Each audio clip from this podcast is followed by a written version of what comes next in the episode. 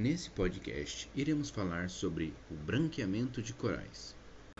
Os corais são animais que pertencem ao filho da canidária, assim como as águas vivas e as anémonas. Os corais, em condições ideais, podem formar recifes, criando um ecossistema rico em biodiversidade, abrigando uma infinidade de outros animais. Infelizmente, em muitos locais já se constata um fenômeno conhecido como branqueamento dos corais, devido à destruição de águas que neles vivem, zooxantelas, que podem levar os corais à morte. As zooxantelas são microalgas que vivem no interior dos tecidos dos corais e, através da fotossíntese, alimentam os corais com açúcares, aminoácidos e outros produtos orgânicos, e recebendo dele dióxido de carbono e nutrientes provenientes da excreção do coral, responsável pela coloração do coral.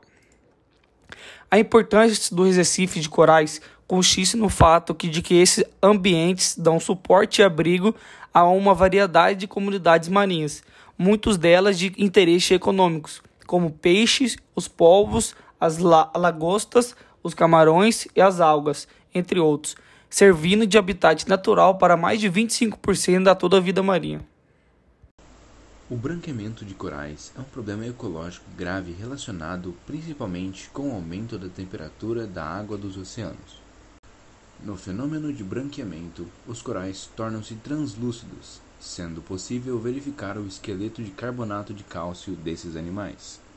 Isso acontece porque as algas zooxantelas são expulsas dos corais, ou por causa da perda do pigmento dessas algas, que vivem em associação mutualística com o coral.